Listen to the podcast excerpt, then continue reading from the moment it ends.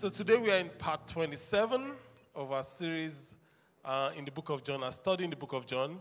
And um, to get things um, started, we have our opening question. Do we all have the outlines? Everybody, you have an outline? Okay, fine. If you don't have one, please signal to any of the ushers and they will give you one. Um, okay, so be- before the question is a statement, and that statement is, You will live long in Jesus' name. you can imagine the question that will follow after that. Okay, if you know you will die in a few hours, what three things will top your prayer list? If you, if you, if you knew that you're going to die in a few hours from now, and you know if you pray, God will answer your prayers, what are the three top things that will top your prayers apart from long life? apart from extension of life. okay, who wants to go? What will be the three most important things for you? Okay, yes, there's a, there's a hand there. Yeah.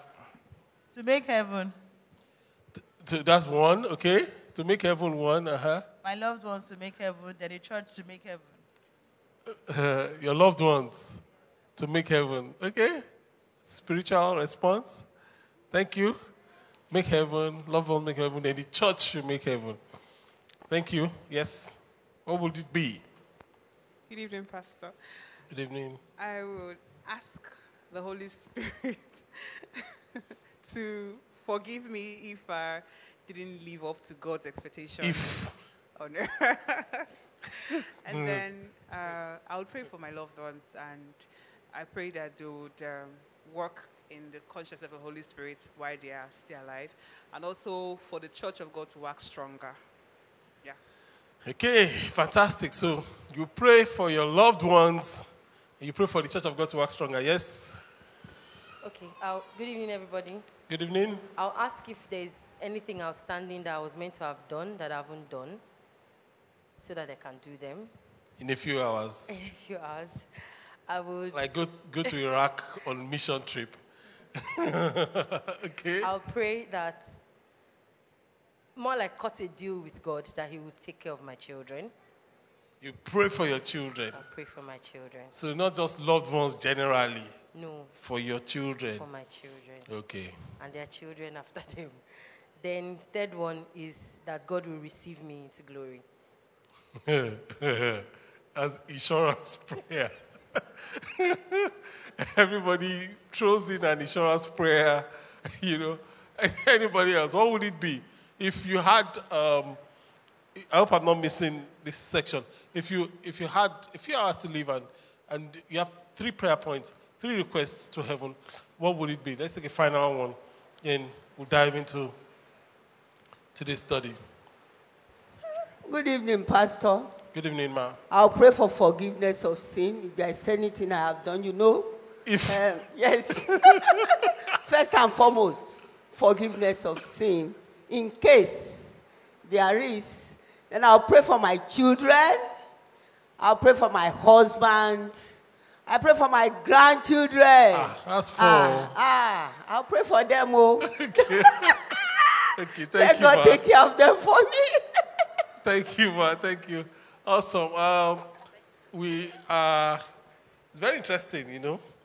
Um, so today we are going to look at the prayer of a man that had a few hours to live, and we are going to look at the things. What did he pray for? You know, and um, learn from that, and we'll be done. John chapter 17, from verse 1 to 26. John 17, 1 to 26.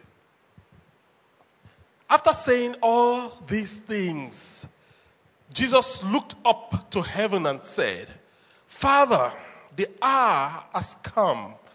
Glorify your Son, so that he can give glory back to you.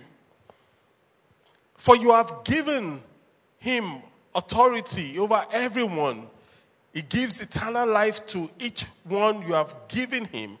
And this is the way to eternal life to know you, the only true God, and Jesus Christ, the one you sent on earth, to earth.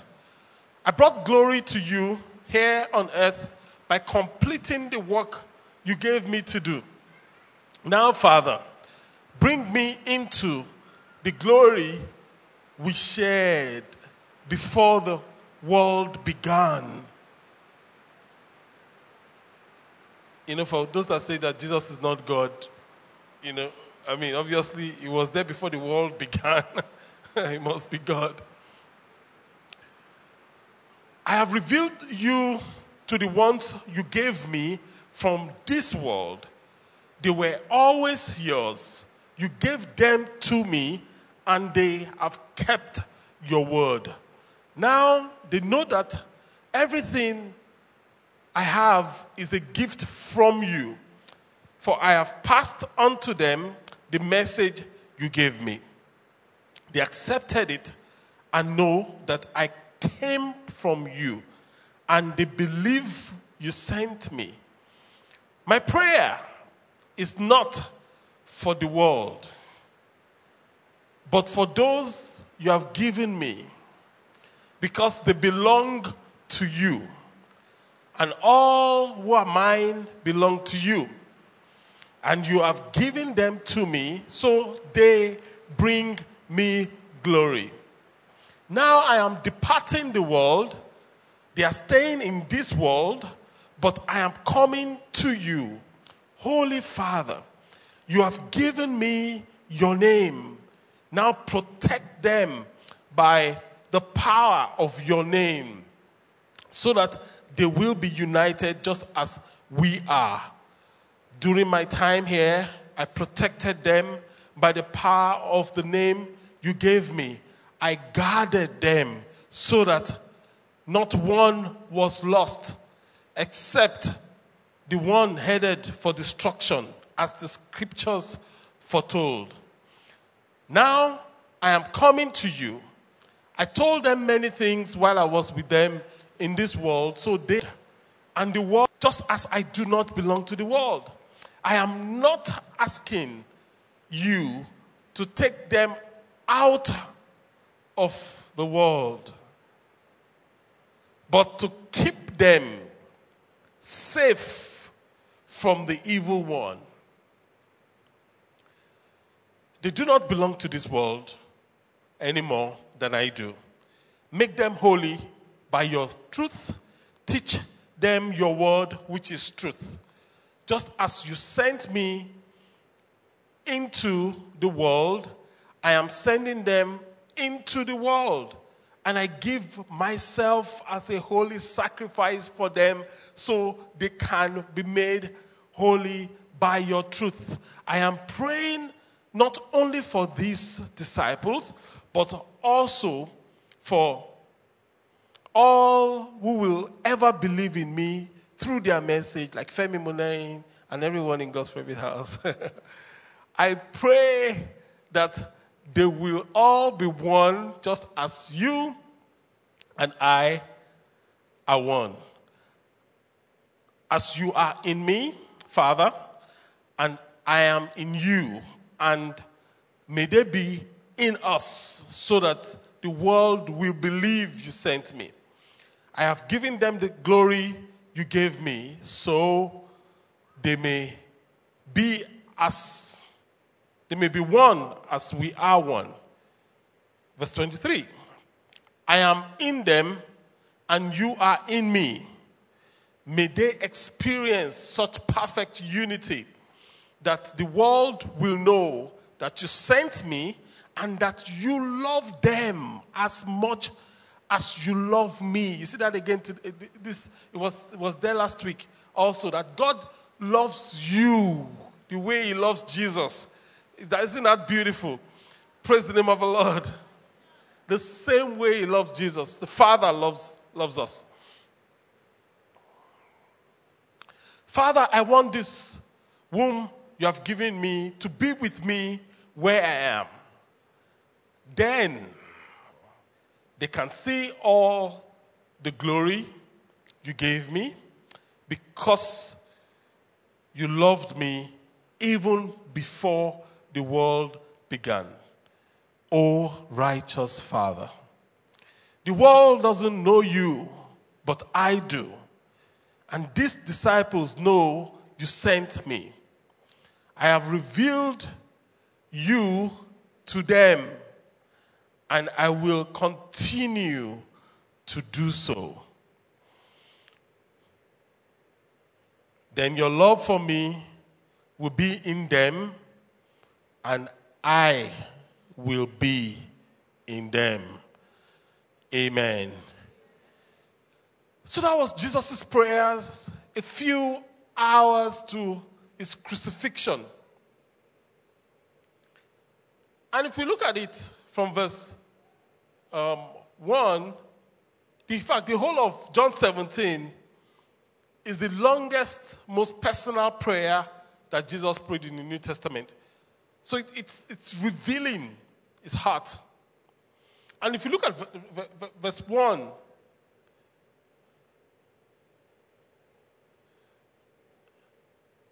it says, After these things, Jesus looked up to heaven and said, Father. But, but before we begin to even look at that, the, the question is uh, the, the issue is if you, if you really want to know someone, listen to them pray. If you really want to know someone, listen to them pray. So, question Have you overheard somebody else's prayer? What impression did that leave on you? Have you ever heard anybody's prayers? Maybe when you were you woke up at night, you were hearing, okay? You're hearing your neighbor praying. Yeah.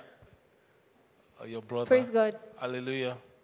I overheard my partner praying one time. Your father. My partner, like person seated. Your partner, Beside okay, me. in church. Yes. Okay, okay. And before that, I think she was a very quiet person. Right. But hearing her pray, it made me understand that she's deeper than meets the eye, and Right. she's very passionate.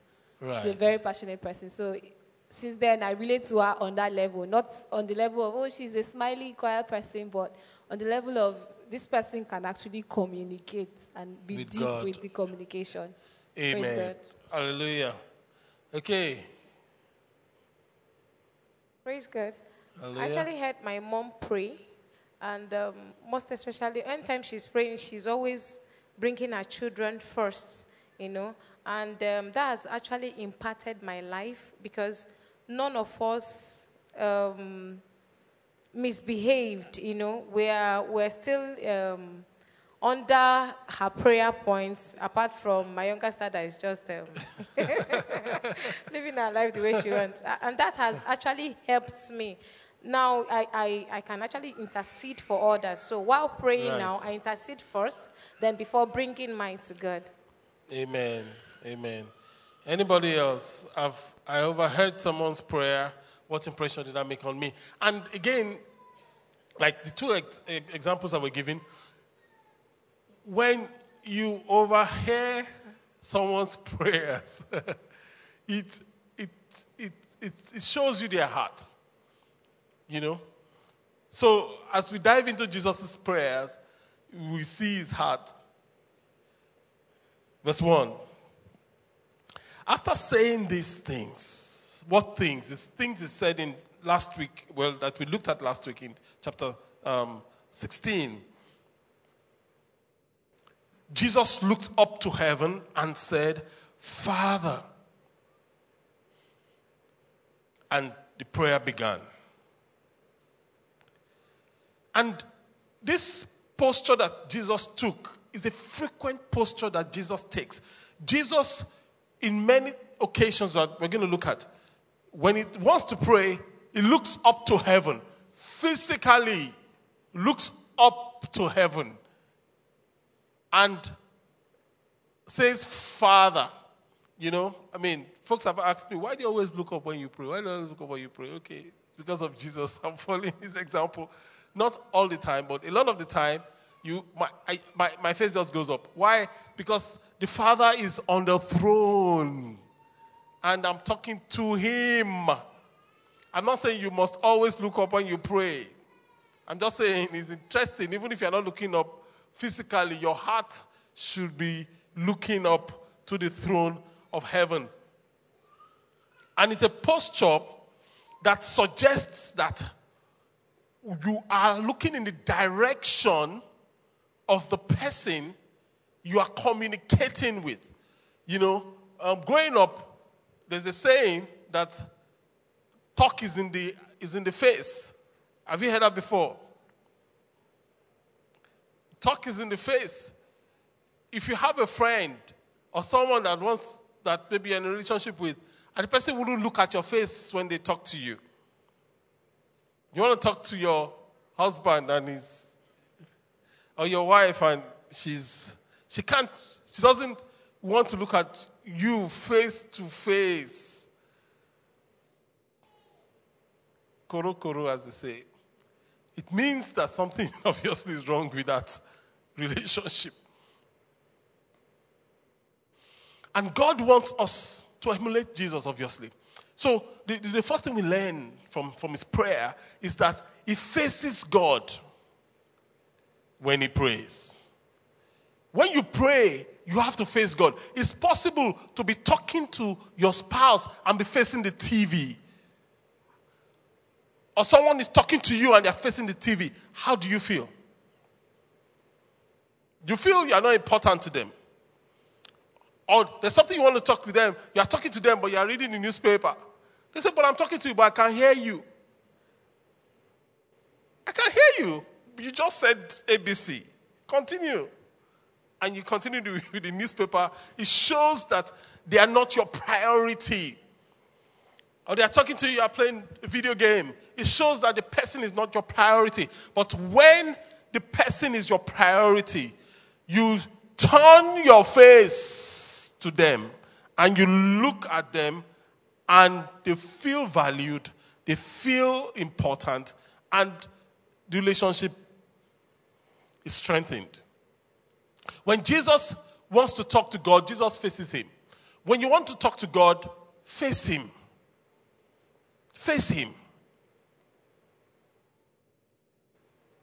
And because he's on the throne in heaven, that means face up, not all the time, like I said. The posture of your heart is more important, but it mostly will reflect on the physical. If you look at Luke 9 16, it says, This is the feeding of the 5,000 men, not counting women and children. It says, Jesus took the bread, the five loaves, and two fish, looked up to heaven, and blessed them. Then, breaking the loaves into pieces, he kept giving the bread and fish to the disciples so they could distribute to the people. So we see that Jesus, in another instance, he, he had a, an almost impossible situation. How do you feed 5,000 men with five loaves and two fish? How? How do you do that? So he faced God and blessed it, you know. Very instructive. In John 11, 40 to 41, in the story of Lazarus that we learned a few weeks ago, Jesus responded, Didn't I tell you that you will see the God's glory if you believe? So they rolled the stone aside. Then Jesus looked up to heaven and said, Father, I thank you for always hearing me. I mean, amazing. Before he faced the situation and said, Lazarus, come forth. And he that was dead came back alive. So when you face God, you can face the problem. When you turn your face to God in prayer, you can turn your face to the problem in victory. When you turn your face to God in prayer, you can turn your face to your position in victory. In Mark 7 33 to 35, it says, Jesus led them away. Led him, this is the, the, the man that was dumb. Jesus led him away from the crowd so he could be alone. He put his fingers into the man's ears, then spitting on his own fingers, he touched the man's tongue. Looking up to heaven, you see it again. He sighed and said, Ephphatha, which means be opened. Instantly, the man could hear perfectly, and his tongue was freed so he could speak plainly. Looking up to God and facing God, Jesus could change something that was totally physically impossible because he looked up to God. It's a, huge lesson for us. When you face a situation at work, in your business, at home, in your career, in your health, look to God. Shift your focus to God. And God will fill your mouth with laughter and your tongue with singing. You see, and when we as God's children, we have the privilege of going to Him willingly. A time will come when those that are not with God will have to bow to Him compulsorily. Every knee will bow, and every tongue will confess that Jesus Christ is Lord to the glory of God the Father. Every knee will bow. Is it going to be voluntary bowing? Or is it going to be mandatory bowing? Bowing. What will it be? You decide. Will you bow voluntarily now, or will you be compelled to bow? Because every knee will bow. And when people become arrogant towards God, God knows how to humble them until they recognize that He's God. There's no one that God cannot humble. When someone becomes arrogant at God, God is able to bring them down, and they, by themselves, will say, Ah, there's a God in heaven. There's a God in heaven. People have made very arrogant statements. By the time God is done with them, they lift up their faces to heaven and they say, Ranka Dede to the God that lives forever. and a classic example is Nebuchadnezzar in, in Daniel chapter 3. Daniel 3.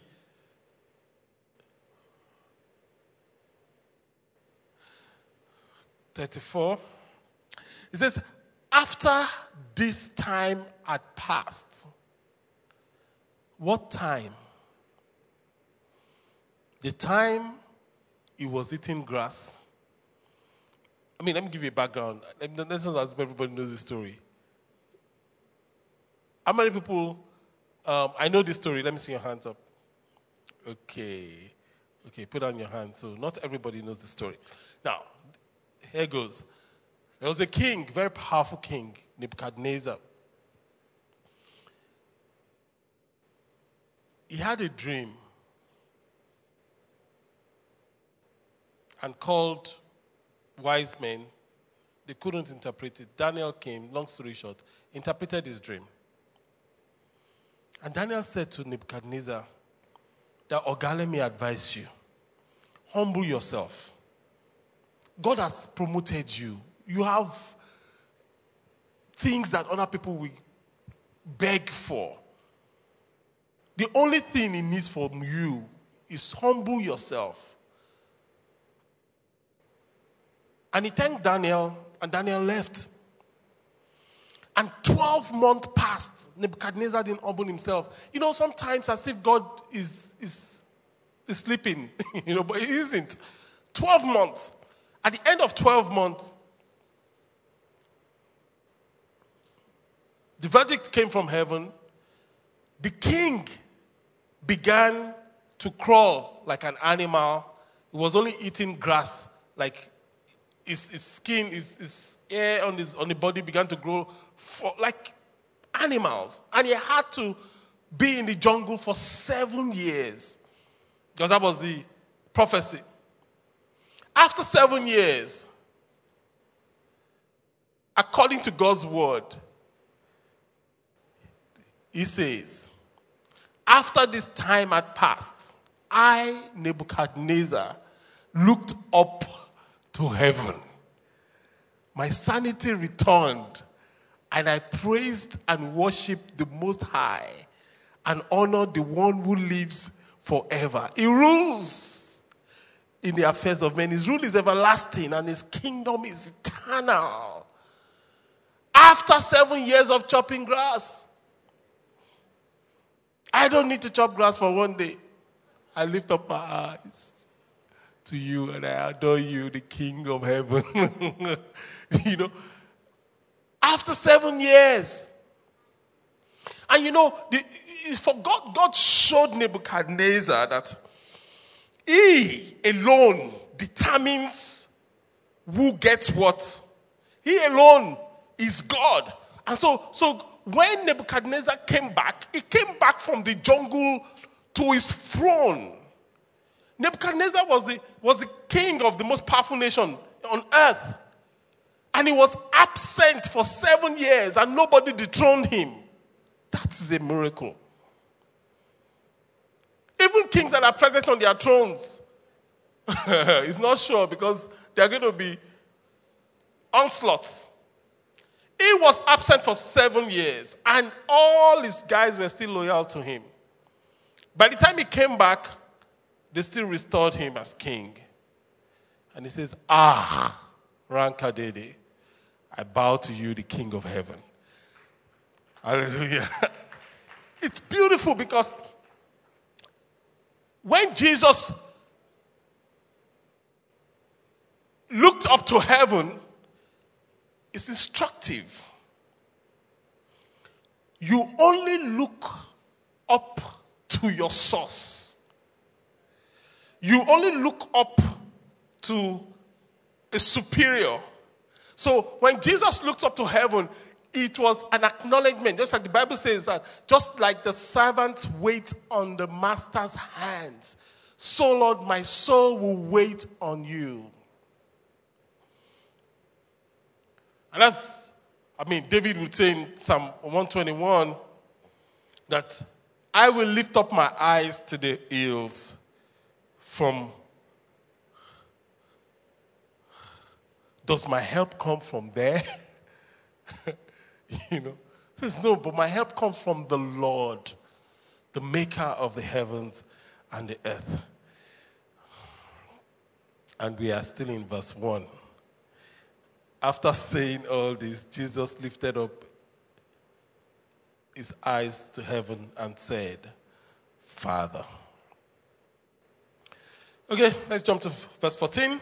He says, I have given them your word, and the world hates them because they do not belong to the world, just as I do not belong to the world. Now, this is usually a conflict for us because we live in the world, and when you stand for God, if you remain with God, sometimes, sometimes, people will just detest you for nothing. You have not done anything, they just don't like your face. And many times it bothers us, and we are like, um, you know. But God is saying, don't worry. They did it to me. Jesus says, they didn't like me. Why would they like you? If you remind them of me, and I remind them of the things they don't want to be reminded of. So that should encourage us that we are in the right place when, for God's sake, for God's sake, people dislike you. not for your own sake, not for your own bad behavior, for God's sake. In verse 9,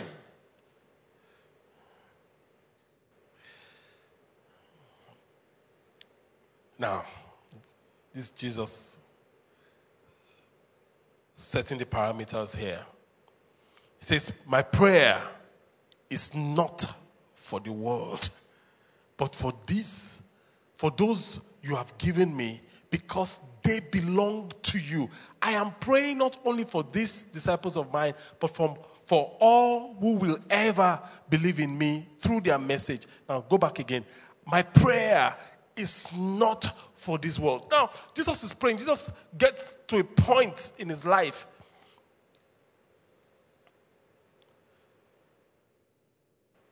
And he's praying and says to God, I'm not praying for everybody. I'm praying for only these guys and everybody else that will believe on me. Now, Jesus came to die for the world. But when the rubber meets the road, you are only concerned about the people that are closest to your heart. You remember all these responses, they will be okay, I'll pray for my children, I'll pray for my loved ones, I'll pray for my grandchildren, I'll pray for my. Nobody remembers their neighbor. Your boss that has paid you salary for 25 years, they will remember to pray for them. Why? Because at that crucial moment, it is the most important people to you. When the rubber meets the road, hmm, you are you only pray for those you are accountable for. You know, and I, thank God that you know God's favorite house we have people come from everywhere. They want us to pray with them, and we are grateful to God and we pray with them, and God answers their prayers to the praise and glory of His name. You know, and one of them sent me a message and said, Oh, Pastor, I, am sure you have been praying for me. I laughed. I said, I'm not praying for you. I'm sorry. Ah, but we are all your children. I said, eh, We are all. when the rubber meets the road, I know the people I'm accountable for. When the rubber meets the road, I mean, and it is not because I'm selfish. Hey, I'm following Jesus. when the rubber meets the road, in fact, there was a, a, a case of someone that wanted me to stick out my neck for him. I said to him that I can't do it oh. too. Say, but I heard that you, are, you can do it. We've done it for this person. I said, that one, I, I, I, I, but I can't do it for you. Not because I dislike you, but why will I be fighting a battle that is not my own? Go and meet your pastor. What's he doing? Why are you coming to me? I'm sorry. Does that sound harsh? so me, I should be fasting. Your pastor, your pastor should be feasting. sorry, oh. I know the people I'm fasting for. so, so, so the, the point is this: when the rubber meets the road, is the most important people to you, the people, and it's people you're accountable for. And Jesus saying that, look, God, I'm sorry, oh, I'm not, I'm not praying for the world. This prayer time is not for the world. This prayer time is for these people you have given me. And Jesus' prayer can, there are about three, four, five prayer points, but they are derivatives of of these three main prayer points. In fact, it can be two main prayer points, but I just brought out the third one anyway.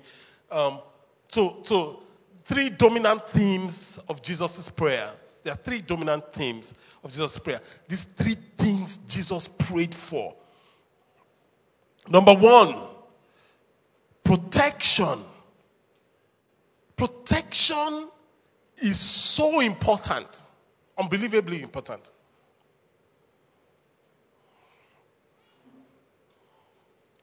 If Jesus could pray for protection and pray for protection of his guys, protection is so important. Number two, glory.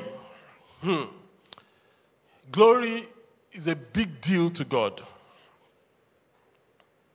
And number three, unity. Jesus prayed for protection, for glory, for unity. Let's, let's start with protection. In verse 11 of John 17, it says, Now I am departing from the world. They are staying in this world. But I am coming to you, Holy Father.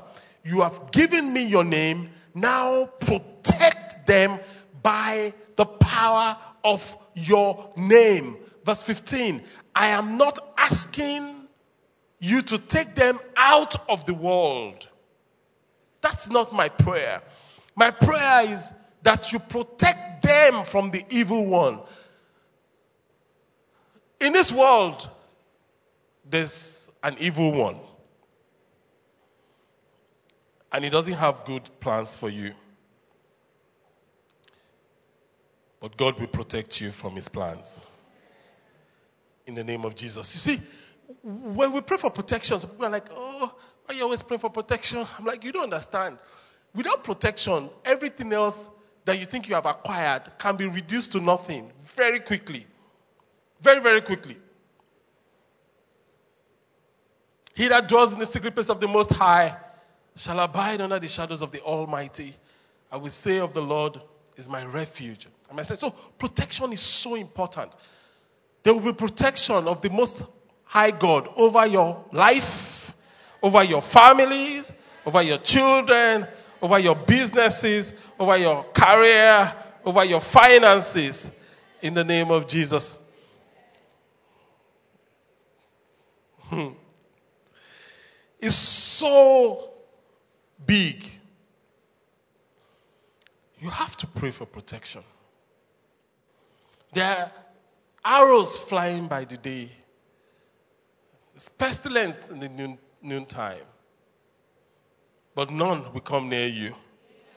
In the name of Jesus. So Jesus prayed for protection of his, of his people. Protection. Big, huge. Again, he was praying for his, his guys, his, that God should protect them. Number two, he, he prayed for unity. Okay, we are looking at unity before glory. he prayed for unity. Verse 21, he says, I pray that they will be, they will all be one, just as you and I are one.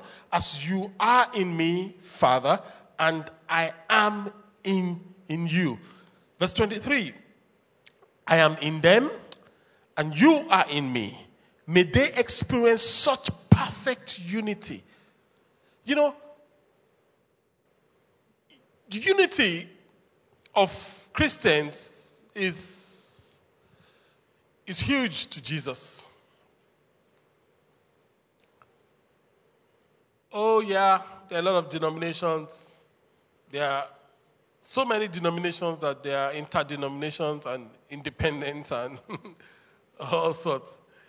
However, whatever name we bear as a church should not be a barrier to us fellowshipping and doing life and doing things together.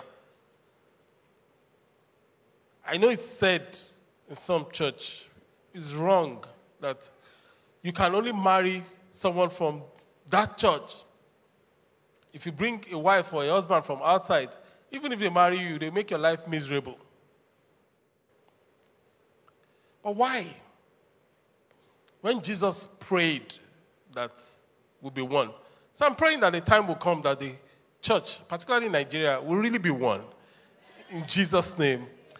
When we are not concerned about glory, we are not concerned about kingdom, our kingdom. We are not concerned about our own turf. You know, people are just so egoistic, it's unbelievable. But Jesus' prayers will be answered. I'm confident, and I know that. You know, we were having a, um, a meeting yesterday, yesterday, yeah, yesterday, and um, one of my colleagues asked a question that in the times of Jesus, that, I mean, miracles were what brought people to God and, and then they hear the word of God and be, become saved. But these days, miracles have been so adulterated in the sense that people are just arranging miracles that you don't even know the one that is legitimate. So even when God does a legitimate miracle, there's still the doubt in people's hearts, and He doesn't command as much power as He used to be. And that's, that's the truth. So I, I so, so, so what are we going to do in our time? And I told him what, I mean, one, but I can see another one in this scripture. And this is what Jesus says in verse 23 I am in them, and you are in me. May they experience such perfect unity that the world will know that you sent me and that you love them as much as you love me. So Jesus is saying, when the church is united, the community will know that these are Jesus' people. If start with a local church. When a local church is united, when there's no division, everyone around us will know that these are Jesus' people. Then when from local church to local church to local church, when churches are united, Jesus is saying that will be a huge statement that you belong to me. So unity is, is so, so, so, so crucial. Unity is so, so unbelievably crucial. There's so many things that affect unity. So many things that affect unity. I was going to ask for us to pass the mic around. What are the things that affect unity? What are the things that you have seen or you think affect unity? Let's start with the local church. What are the things? Maybe you've not seen it in God's favorite house because we are super united. Say amen. There's a hand there. Keep the hands up until you get the mic. Thank you. You know, and you know, by with all intents and purposes, by you know, um, you know, I don't want to say by our standards, but GFH is really a united place, and I'm grateful to God for that. Yeah. Amen. Praise God. Hallelujah. I think majorly gossip. Pardon me? Gossip.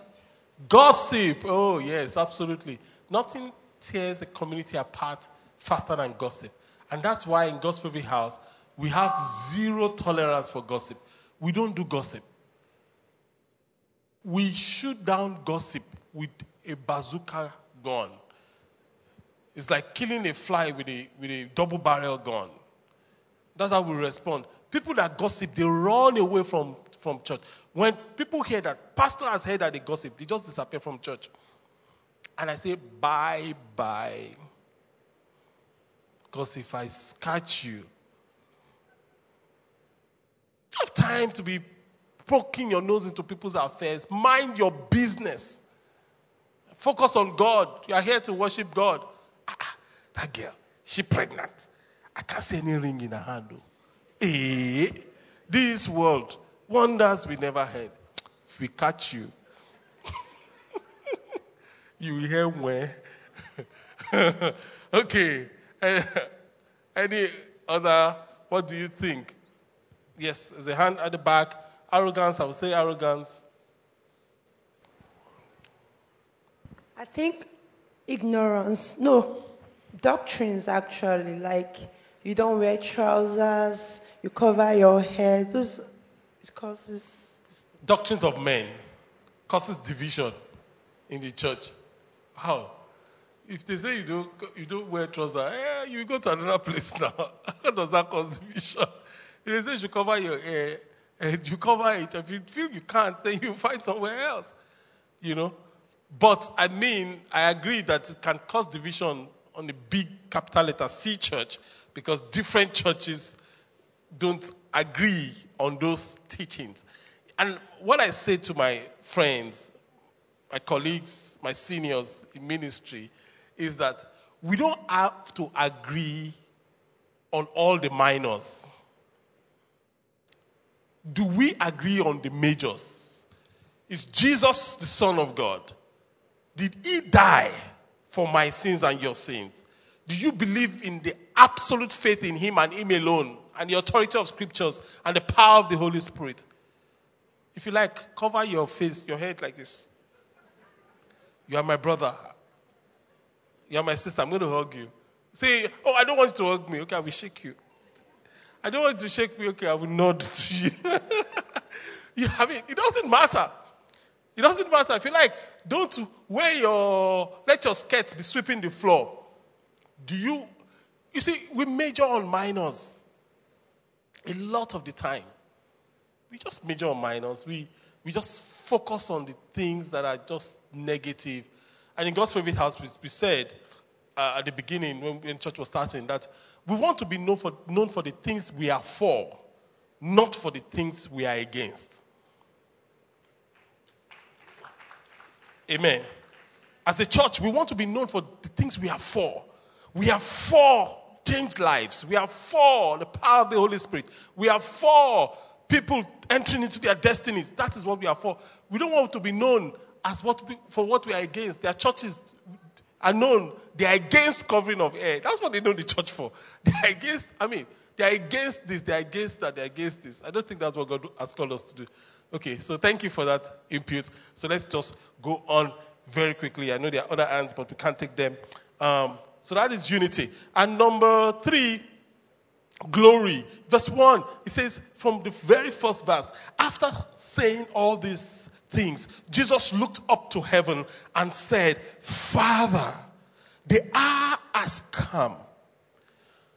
Glorify your Son so that he can give glory back to you. The, the hour has come. Glorify your son so that it can give glory back to you. And this is what I call the glory confusion in the church. There's a lot of glory confusion. People really don't understand God's heart concerning his glory.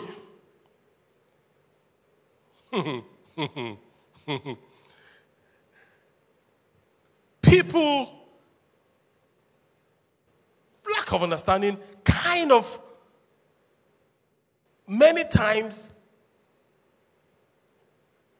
they don't say it, but many times prefer shame because they feel the glory is the Lord's. They are so unworthy. But Jesus is saying, Father, for me to give you glory, you need to give me glory so I can return the glory to you. You know, when you say that, when we say that we give God all the glory, right? There must have been something that God has done that is glorious, right? Unfortunately, some people are afraid. They are in bondage. They're afraid. I don't want to touch God's glory. Of course, you shouldn't take God's glory. Are you, are you crazy? Why would you want to do that? But I want to give Him, I want my life to give Him glory. And I want to reflect His glory. I want to take the glory and give it back to Him. Because no man on earth should give glory to himself. All the glory must be to the Lord. You can sing that song with understanding, and you can sing that song from a place of shame.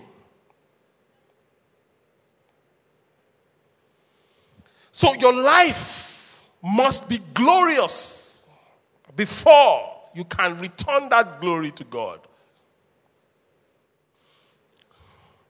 Your life must be glorious before you can return, before you can give God glory. God, Jesus was saying, glorify your Son so that He can give glory back to you. Everything we give to God is He gives, he gives to us. There's nothing we have that we didn't receive from Him. If you give money to God, who gave it to you in the first place? It's God. There is, if you give your time to God, who gave you the, the, the breath and the time that you're living? It's God. There's nothing we give back to Him that we didn't receive, receive from Him. Nothing is manufactured by us that is of value. We should stop all this mediocre thinking.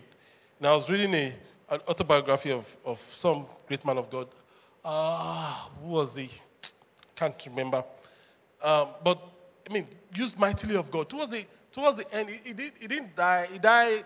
He didn't live very long. Uh, but towards the end of the time he was dying, he said that you know the people had begun to give him glory for the miracles that God was doing through him. So he was afraid, and he said, he knows that his end is near. The man of God said that. And shortly after, after that, he died. And the analysis was, oh, the people killed him. I'm like, no, his ignorance killed him. It was his ignorance. When you check Peter, when Peter, was it Peter and John? When even Paul, when they came, came out of shipwreck and the people wanted, they were worshiping him, what did Paul say? Don't worship me. Don't worship us. We are ordinary men like you. Worship God, right? That is your responsibility. Give glory back to, to God. It is not, oh, the people are looking at me now, I'm doomed. No. The people are looking at me and I'm pointing them to Jesus. That's my job. Praise the name of the Lord.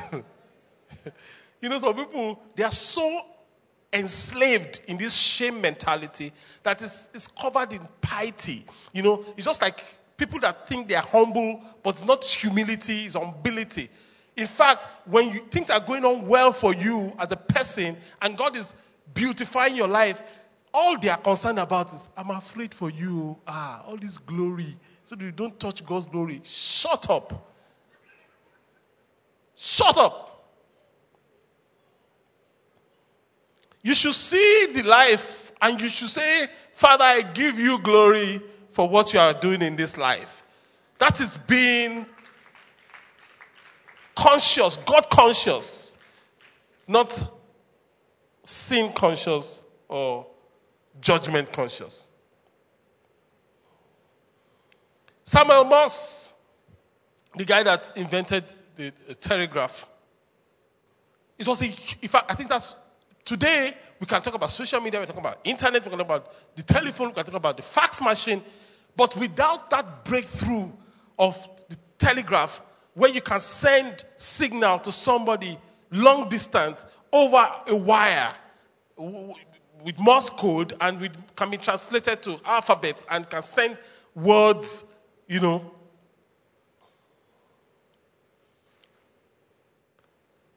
When, I think it was in New York, that he sent the first telegraph, guess what the guy sent? His very first telegraph, Numbers 23 23. See what God has wrought. That's the first telegraph ever sent. The guy acknowledged that it's, it's, so that is a life that can give glory to God. If he sits down in his village, he doesn't achieve anything, he doesn't become all that God has called him to be. He's sitting there and just saying, like, oh, the glory must be to the Lord. Which glory is to the Lord? The glory of your lack of productivity? Or the glory of your foolishness? Which glory is the Lord's? Achieve greatness and turn it back to heaven and say, See what God has wrought. Hallelujah. Praise the name of the Lord. An unproductive, gloryless life cannot give glory to God. In fact, if he says to the Lord, Take glory, Father, take glory, Lord, the angels will say, Eh, which glory is this one bringing? There's no glory from the life. There will be glory in your life to the glory of his name. You see, because God cannot bring glory out, sorry, God can bring glory out of shame. However, shame itself does not glorify God. In fact, there will be no need for God to, to, to change shame to glory if shame glorifies God. There will be no need now. So shame is of no value to anybody.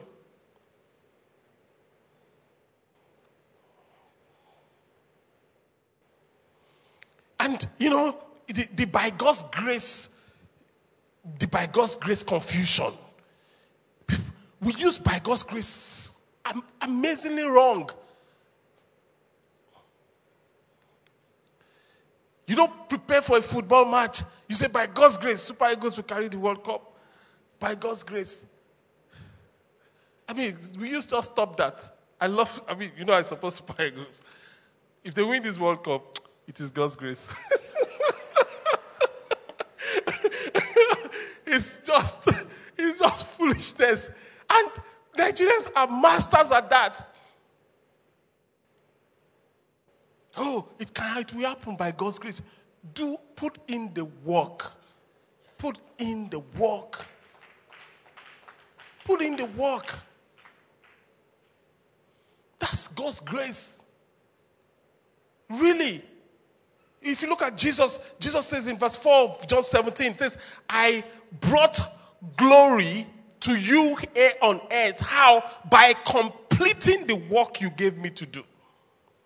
I finished my work. I brought glory to your name. We don't do our work, talk less of finish it. Then we say, by God's grace, all things things go better. By God's grace. What's what God's grace are you talking about? Praise the name of the Lord. Ah. Okay, so I will leave you with verse 17. When you get home, you do that. I'll jump to verse 12. As we draw the curtain, maybe we'll do verse 25 if there's time. But verse 12. During my time here, this is Jesus speaking, says, I protected them by the power of the name you gave me. I guarded them so that not one was lost except the son of perdition, except the one headed for destruction, as the scriptures foretold. Now, this was, it was talking about Judas Iscariot. And this is Jesus speaking. Jesus had 12 disciples. One of them was Judas, the son of perdition. So you, you must have heard the saying, in every 12, there's a Judas. Have you heard that before? Yeah, because I mean, I'm not saying it's scriptural, but you know, it's a good measure. because if Jesus himself said, I chose you 12, before Jesus chose the 12, he had night vigil. Remember? He prayed all night before he begins to select, began to select. He says, I chose, he said, I chose you 12, and one of you is a devil. I chose you myself, and one of you still managed to be a devil. Still managed to be. Praise the Lord. So, the truth is, when you have a church, by God's grace, like God's favorite house, there's a tendency to have a couple of Judases. But in God's favorite house, there'll be no Judas. It's just a tendency.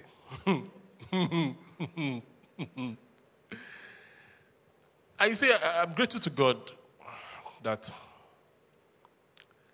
I can pick it up very easily on people. Sometimes it comes as a spirit that attaches itself on people. You see a very good person begin to become rotten. Why? Because that spirit of perdition has attached itself. I've seen it attach itself. I've tried to intercede in many cases. In some cases, I succeed. In other cases, the person goes down. And it's so bad because it's, it's such a negative spirit that it tries to pollute other people. But it is banished from God's favorite house. In the name of Jesus. Because it's usually a heart issue. Usually a heart issue. So check your heart.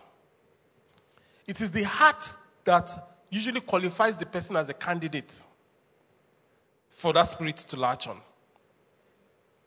Judas has always, in his own case, kept his eye on the money. Why is Jesus wasting money?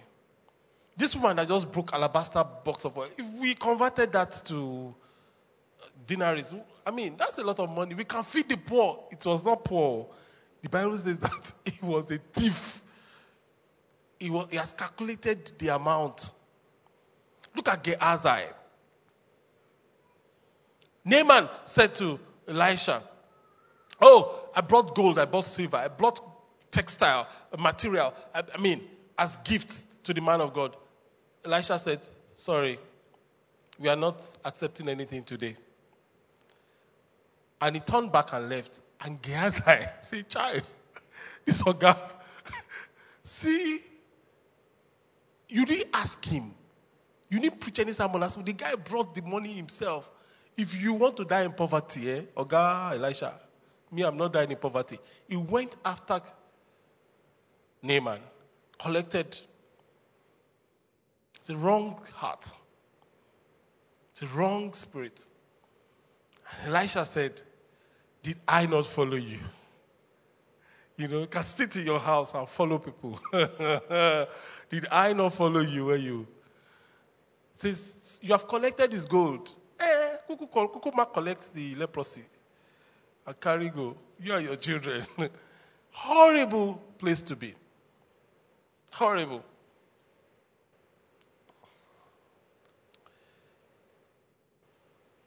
The work is a hard work. Our work with God is a hard work. If the heart is contaminated, stop and sort it out. Don't continue. If you continue, you are asking for trouble.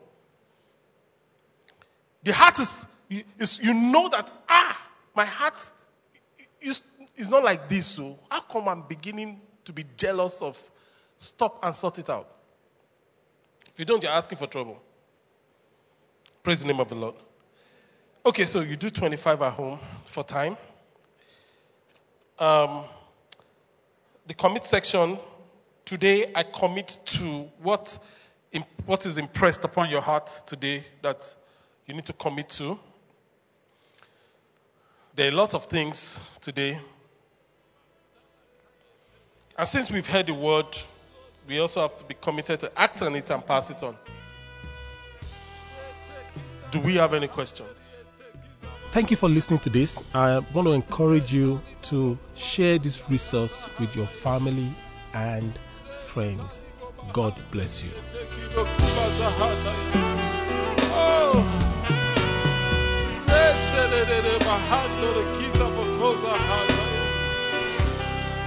I'm tasi endere bokoshande. Mando keze